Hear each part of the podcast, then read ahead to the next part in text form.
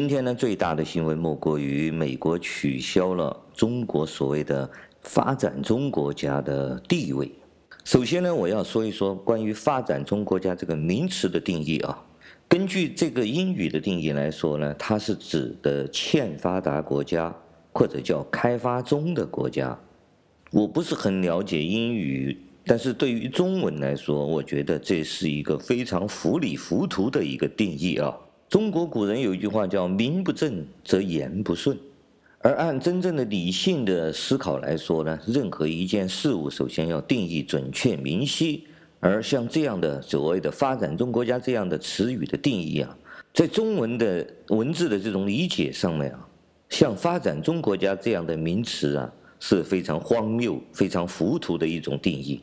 好，我来稍微解释一下发展中国家。如果说有发展中国家，那么必然相对应的有发展完成的国家。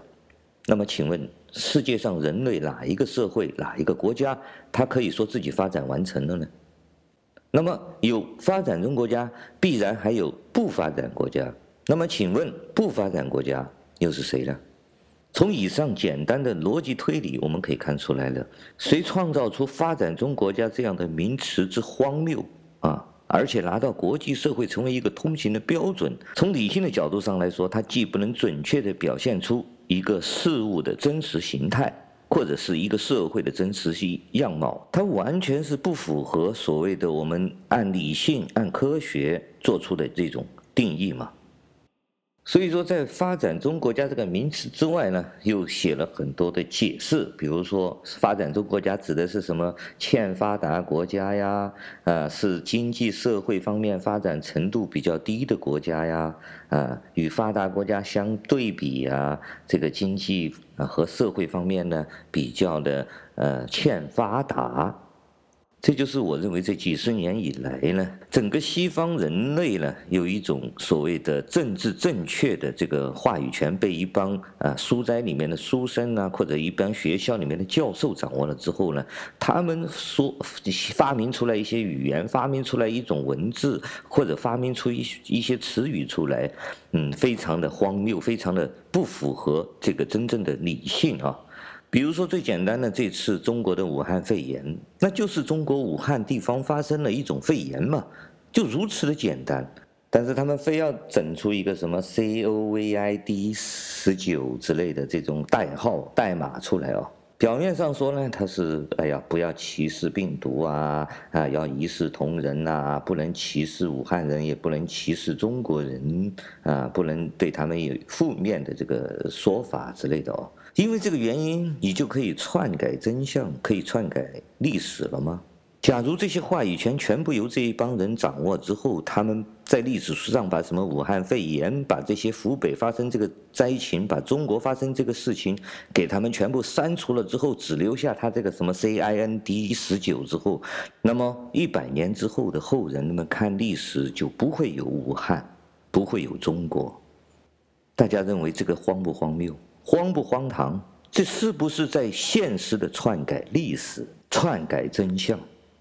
好了，我再说发展中国家的这个定义。实际上，这个呢也是一种基于政治正确，不知道是哪些人弄出来的一些名词。关于这个定义呢，实际上本来是非常简单的。非常明晰的可以把它定义的。每一个国家、每一个社会都有不同的发展水平，就像我们在这个社会中，每一个家庭他的收入啊，各方面都有不一样，他就会有不停不同的生活生活水平嘛。而且这个世界上呢，每一个国家或者每一种社会呀、他的人，因为人们的追求不一样啊，他不是每一个人都想追求成为纽约那种嘛，或者香港那种摩天大楼那种楼房那种，他们才认为是一种发展嘛。我们比如说，我们中国人所谓的田园牧歌，日出而作，日落而息那种嗯，很优雅的生活，就像有些日本啊，或者像瑞士啊。很多像这种的田园生活，像法国那些葡萄园呐，啊，对不对？那么每一个国家、每一种社会或者每一种人、每一个家庭，他都有不同的选择。你是喜欢住在摩天大楼的顶楼，有的人就喜欢住在乡间的一个小房子里面。还有些人喜欢面朝大海，春暖花开。这种人生不同的选择，跟社会、跟国家都是一样的。所谓的发达的这种定义呢，实际上就是一种他的整个收入水平。准确的说，就是他的年收入是多少，他的月收入是多少，他的这个呃国家或者这个社会，他对老百姓的保障有没有？因为只有这样，你才能够准确的定义什么这个国家发展，或者这个国家现在到了什么程度。其实中国说的那种小康社会啊，或者是贫困呐、这种其实定义是准确的，因为这个直接根据你的收入水平来定义你是。达到了什么样的生活状态嘛？比如说你是一个啊年收入可以达到一百万的，那么你是小康水平呢？那么你年收入才几千块钱，那你就属于贫困，你连那个基本的食物都不能保障自己了，那当然是属于贫困。有的甚至他一个月收入只有很低很低的几十块钱那种，他就属于极度饥饿状态了。那就属于极度贫困状态了。那么你可以很清晰的定义出来，人、个人、家庭可以这样定义。那么国家实际上也是如此定义的。所以说，本来应该定义为富裕的国家，啊，中等收入的国家，或者是贫困的国家，如此简单准确的定义，他们不会采用的，因为基于某种政治正确啊，他们要写出什么发展中国家。啊，发达国家啊，欠发达国家，有些名词成在政治上成为一种禁忌，比如说说你穷，你这个国家是穷贫穷国家，就变成了一种政治上的禁忌了。这些掌握着话语权的老爷们呢，我不知道基于一种什么样的心态，基于一样什么样的政治正确的敏感性，他就不敢将一个真实的事情清清晰晰地表现出来，而。采用一些文字的游戏来玩弄这些文字。好了，最后我来说一说美国取消中国的这个所谓发展中国家待遇这件事呢，实际上对中国来说是一个非常大的打击啊，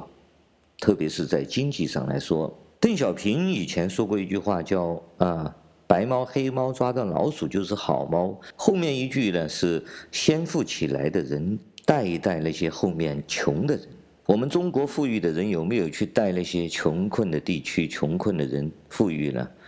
这个我不想说啊。我们只看国际呢，像美国这些啊，欧洲这些发达国家比较好的富裕的国家，早一直都在带香港啊，带东南亚这所谓的亚洲四小龙，包括中国，给他们定义为什么啊？比较贫穷的国家，想发展的国家，就给他们条件，给他们机遇，带动他们致富，这是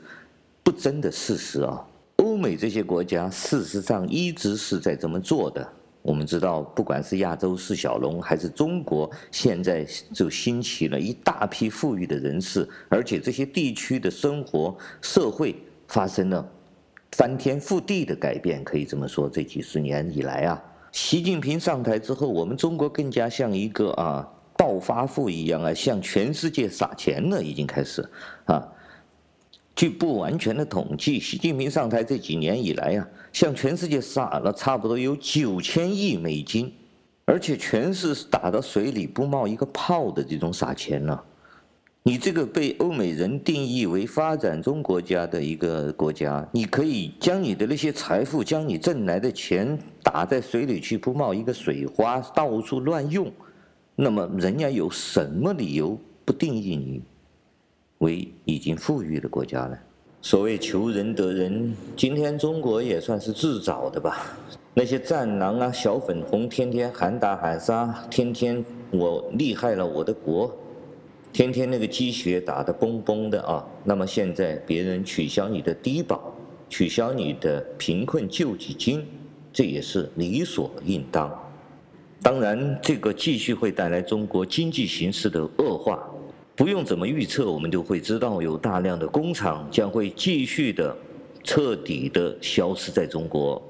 而在其他的国家，比如说越南、印尼、马来西亚、印度这些国家的制造业将会迎来一波发展的机会。中国将会出现大量的失业人口，大量的人找不到工作，这个将会成为未来十年的一个必然。感谢大家收听今天的自由发声，我们下次再见。